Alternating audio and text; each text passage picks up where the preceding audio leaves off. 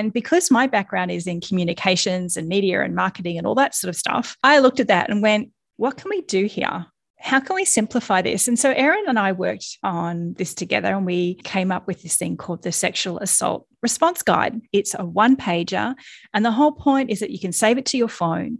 So if the worst case scenario happens, if you are sexually assaulted, or a friend of yours or someone you care about is, and you do not want to immediately report for whatever reason, then there are some really simple steps to follow there that would help you to collect the evidence, make sure that you got some support, and those kinds of things. Welcome to the Medusa's Mic podcast, where we come together to stop sexual violence.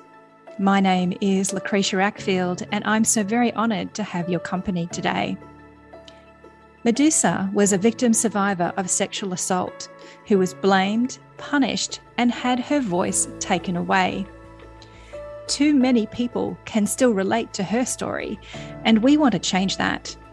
It's time for Medusa to take back the mic. In this podcast, we'll share the personal stories of victim survivors, hear from experts in sexual violence prevention and response, and talk to the quiet leaders who are creating real change. Sometimes the content may be confronting, and I urge you to seek support when you need it. But overall, I hope each episode helps you to feel more informed and empowered to take action to stop sexual violence in your community.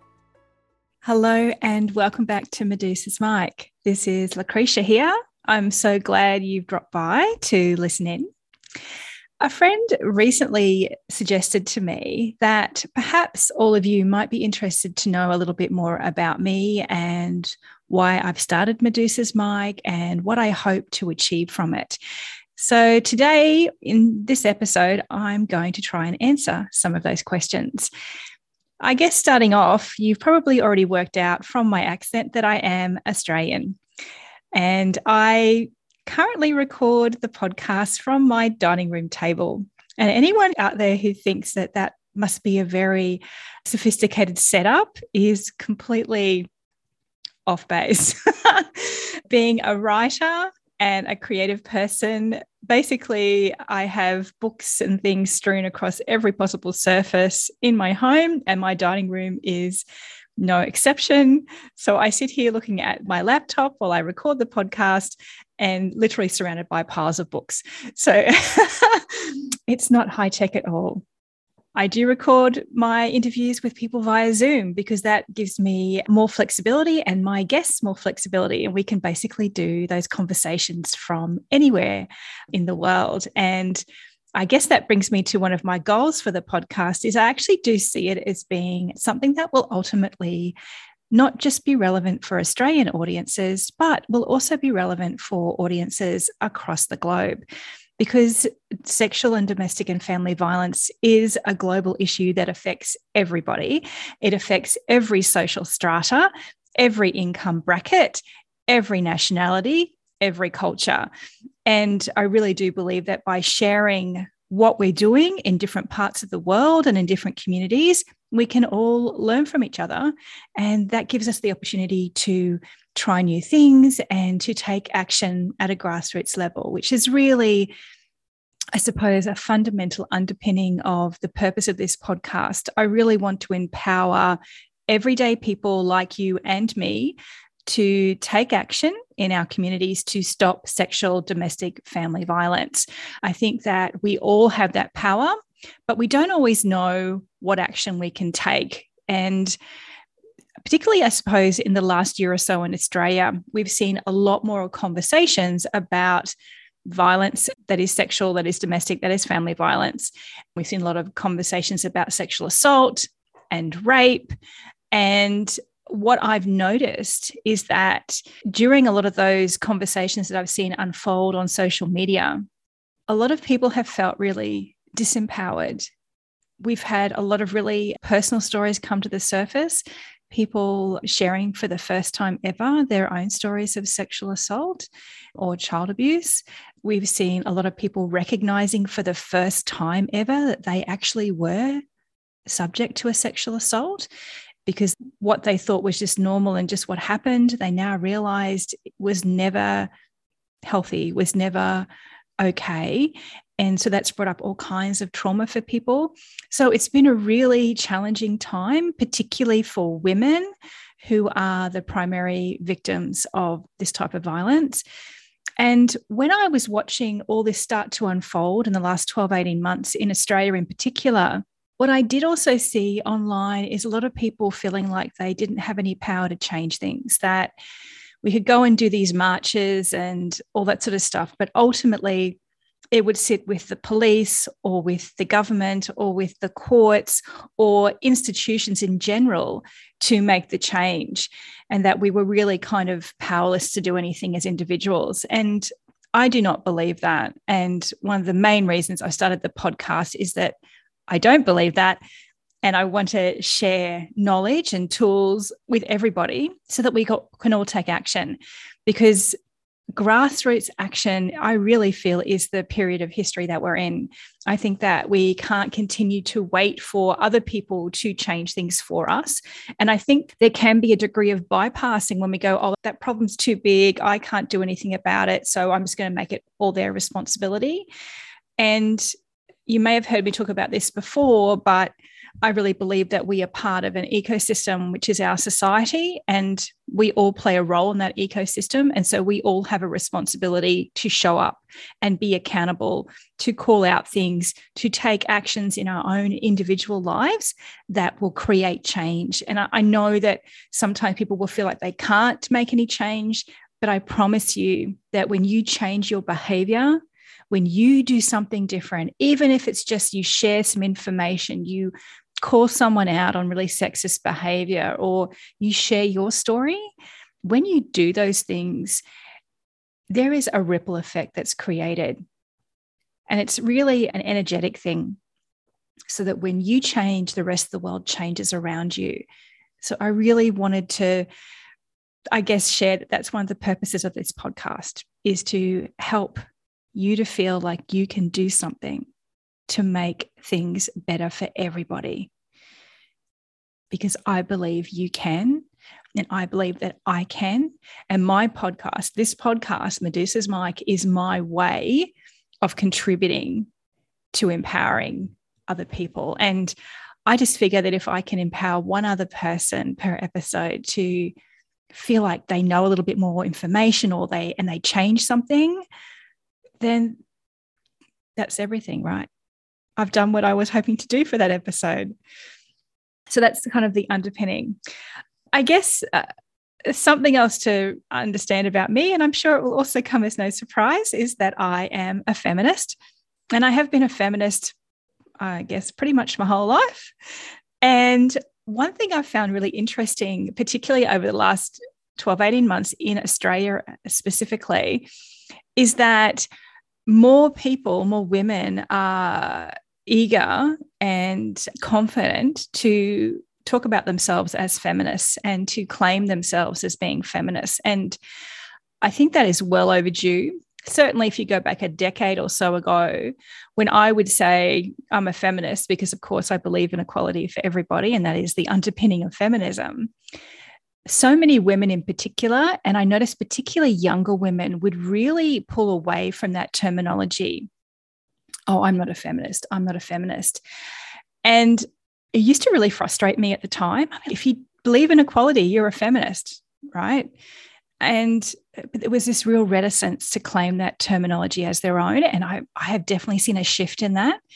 And when I look back and I think about, well, why, why weren't they so eager to claim that terminology. I think there are a number of layers in that.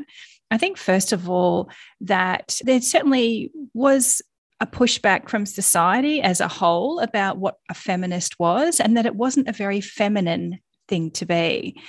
And if it wasn't a very feminine thing to be, then ergo, men may not find it as attractive. And because women and girls are raised and socialized to believe that one of our primary strengths and values, I suppose, is that we be in relationship with a man if we're straight. The idea that we could claim to be a feminist and that might put some men off, I think probably did make some women reticent to claim that terminology. But I'm really glad to see there's been a shift there. And I'm also really glad to see very occasionally, not as often as any of us would like, but very occasionally, I see men standing up and saying they're a feminist. And I just think that is just incredibly powerful. And I am so pleased to see that. So I have been a feminist basically my whole life. It doesn't mean I'm an unflawed person. It doesn't mean that when I do reflection now, I can see points when I could have spoken up. There are points when I have allowed things to happen to me that in hindsight I should not have allowed.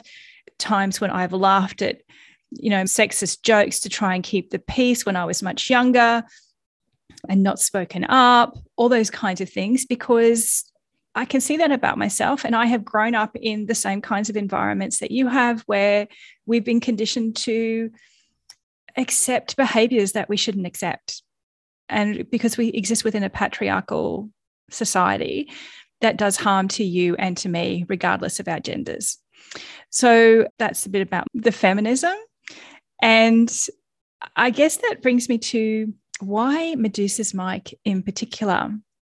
Why have I actually started this podcast? Well, over the years, I have done a lot of formal and informal mentoring with women of all different ages, and a lot of them in particular with women in their 20s and occasionally in their late teens. And what I would find in all of the conversations I would have with women is there was this recurring theme of sexual violence coming through. And so when I see the statistics, I think the most recent ones I saw was like one in five women will experience domestic or family violence. I actually have to say that based on the conversations that I have with women and with young women, I actually think it's far more women are experiencing some kind of sexual violence in their lifetime, whether as children or as adults. I would actually say it's as high as three in five women. And I do not believe I'm overstating that at all. And so I'd have these conversations over and over again when I was mentoring women around self trust, you know, connecting into their intuition and, you know, living in alignment with their purpose and integrity with self. And I'd have these recurring conversations and being quite a spiritual person. And that's not, I'm not a religious person at all. I don't believe in a construct that is God inverted commas, which for me feels very patriarchal and paternalistic, but I am definitely a very spiritual person. And I believe everyone, of course, has the right to practice and believe in whatever they want to believe. But as a spiritual person, I would repeatedly have these conversations over the years.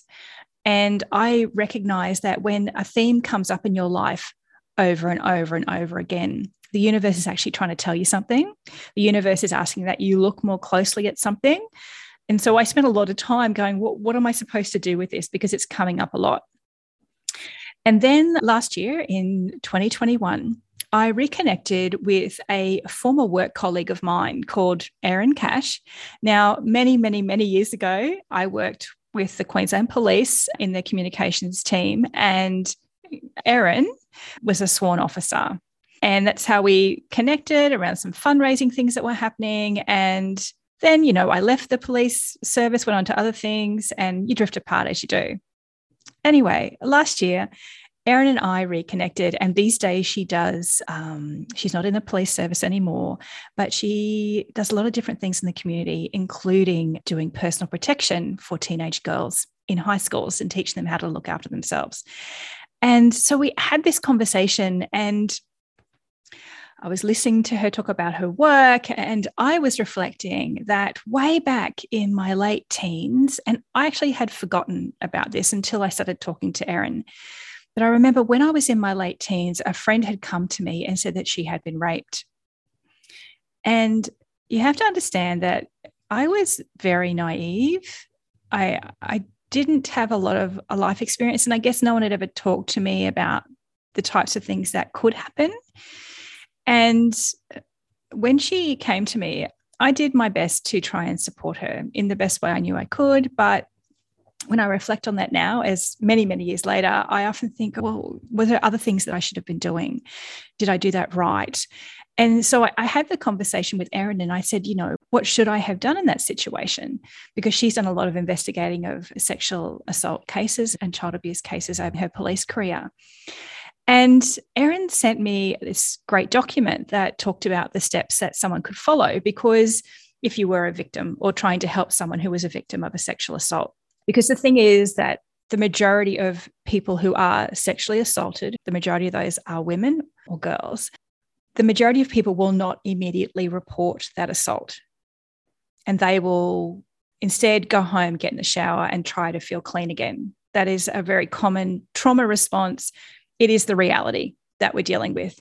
And I guess that's something else that I'm really keen on with this Medusa's Mic podcast is to deal with the reality of what we're facing rather than, you know, pie in the sky things that say, well, you know, if someone's assaulted, they should go straight to police. Well, you know, in a perfect utopian world, yes, they would go straight to police, but that's not the world we're currently living in. So let's deal with the reality. And the reality is, as Erin and I talked through, is that most people will not immediately report. They go home, they get somewhere safe, they get in the shower, and they wash themselves until they feel somewhat clean again. And so Erin sent me this document about how potentially people could collect the evidence and all that kind of thing. And because my background is in communications and media and marketing and all that sort of stuff, I looked at that and went, what can we do here? How can we simplify this? And so Erin and I worked on this together and we came up with this thing called the Sexual Assault Response Guide. And you can find that on the ssvcolab.com website. It's a one pager. And the whole point is that you can save it to your phone. So if the worst case scenario happens, if you are sexually assaulted or a friend of yours or you know someone you care about is, and you do not want to immediately report for whatever reason, then there are some really simple steps to follow there that would help you to collect the evidence, make sure that you got some support, and those kinds of things. So Erin and I came up with this one pager. And if you haven't already got it, please go and get it off the SSV Collab website, or you can find it on the SSV Collab Facebook page and Instagram page.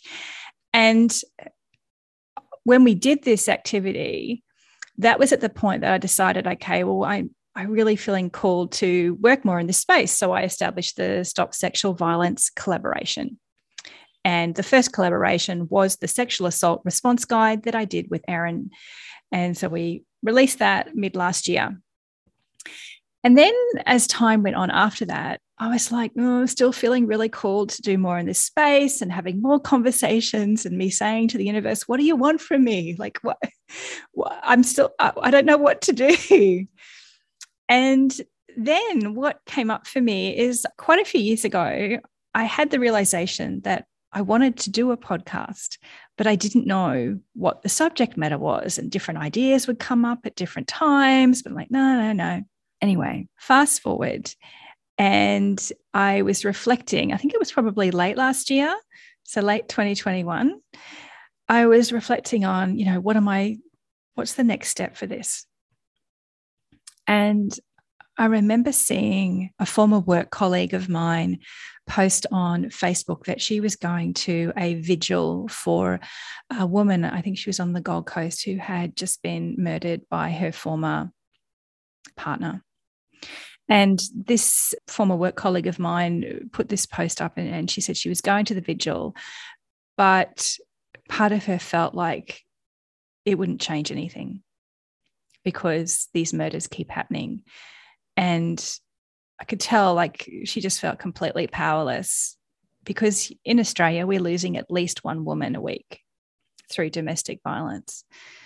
And when I read her comment, I just, I really felt it in my heart because I felt it too. And all the conversations I have with other women is we're all feeling that. We're all like, this is not changing this is like 20 years ago. It's the same story. You know, young women are dealing with the same BS that we've had to deal with, and nothing has changed. And I felt really heartbroken. And I guess that was at the point I thought, well, you know what? What are my skills? I have worked in communications and all that stuff for a long time. I am really passionate about this subject matter. I'm really passionate about empowering women in particular to trust themselves and to live in alignment with what their goals are. I'm really passionate about equality and helping to make sure that people are safe and that people feel empowered. And I guess you could say, from all of those thoughts, the idea of Medusa's mic started to really bubble to the surface. And if you've listened to the intro of this podcast, you know the story of Medusa. And that story, that myth of her, is thousands of years old, but it's still incredibly relevant today. And that is a travesty. And basically, I've had a gutful.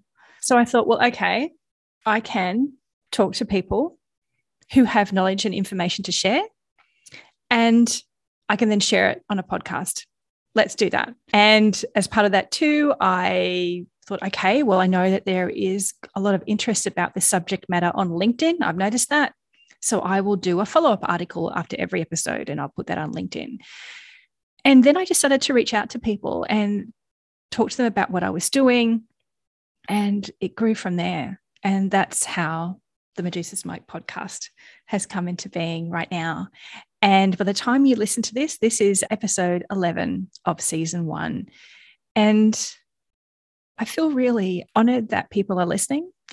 I feel really honored that I have already had the opportunity to talk to some incredible experts in their field and also to victim survivors who have been have felt comfortable enough to share their story on the podcast with me to try and empower you. Because I just feel it's really important and I can see myself doing this podcast for a very long time. Because even though sometimes the subject matter is quite challenging and can be quite triggering, I also 150% believe in the value of what my guests have to share. And I know that I'm learning a lot through every conversation I have with them. And from that, I can only assume that people who are listening are also learning a lot. And I think that's really important. So that's the Medusa's Mic podcast story. And that's how I've got to this point right now. If you are finding that you are getting value from the podcast, I'd be really grateful if you left a review, shared it on your socials, you know, all those things. I think that would be really helpful because obviously I'd like to get the information in this podcast out to as many people as possible let's go global. Why not? let's do it. Let's share what we know. And I guess that's the other thing, too, is if you know somebody who you believe is doing some great work in this space, please drop me a line and let me know. I would love to talk to them.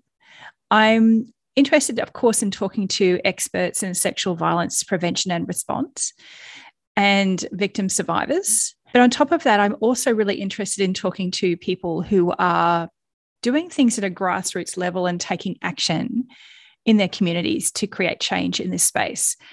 Because I think individuals create change, individuals start movements and they grow. And if you're doing something that is creating positive change, then I want to hear about it.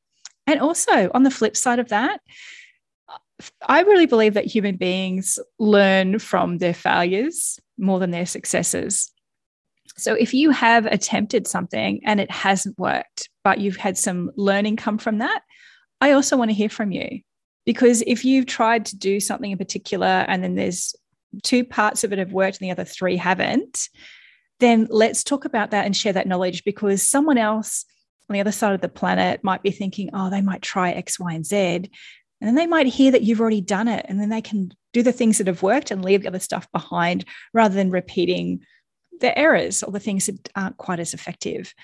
So please keep that in mind. I'd, I'd love to talk to you. I really, really would.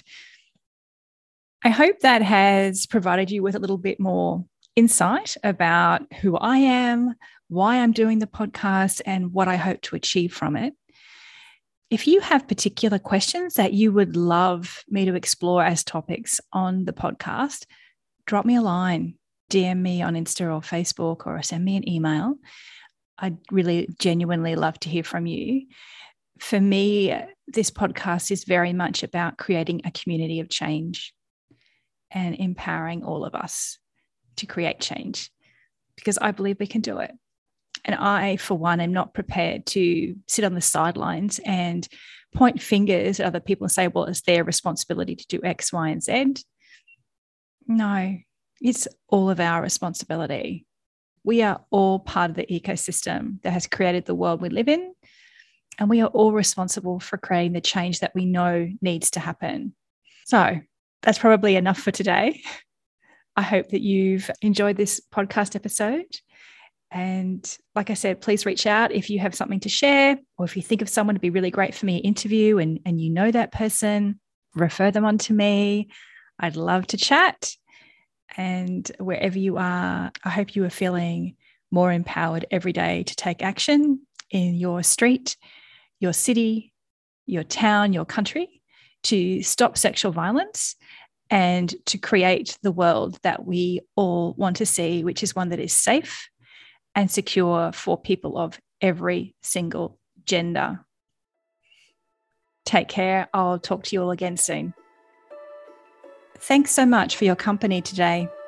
If you feel more informed or empowered after listening to this podcast, please leave us a review or share this episode with a friend or family member. Medusa's Mic is brought to you by the Stop Sexual Violence Collaboration, an enterprise to bring people together to discuss and facilitate sexual violence prevention and response initiatives. The music for today's podcast is brought to you by Dima Tyshko from TuneTank. The opinions and perspectives offered on Medusa's Mic are solely those of the interviewer and the interviewees. They are our expressed personal opinions and views. They are not intended or meant to replace any treatment or advice you may be receiving from a licensed professional. If you have specific concerns or a situation in which you require professional, psychological, medical, or legal help, you should consult with an appropriately trained and qualified specialist. This episode is copyrighted and should not be reproduced without express permission from SSV Collab and Lucretia Ackfield.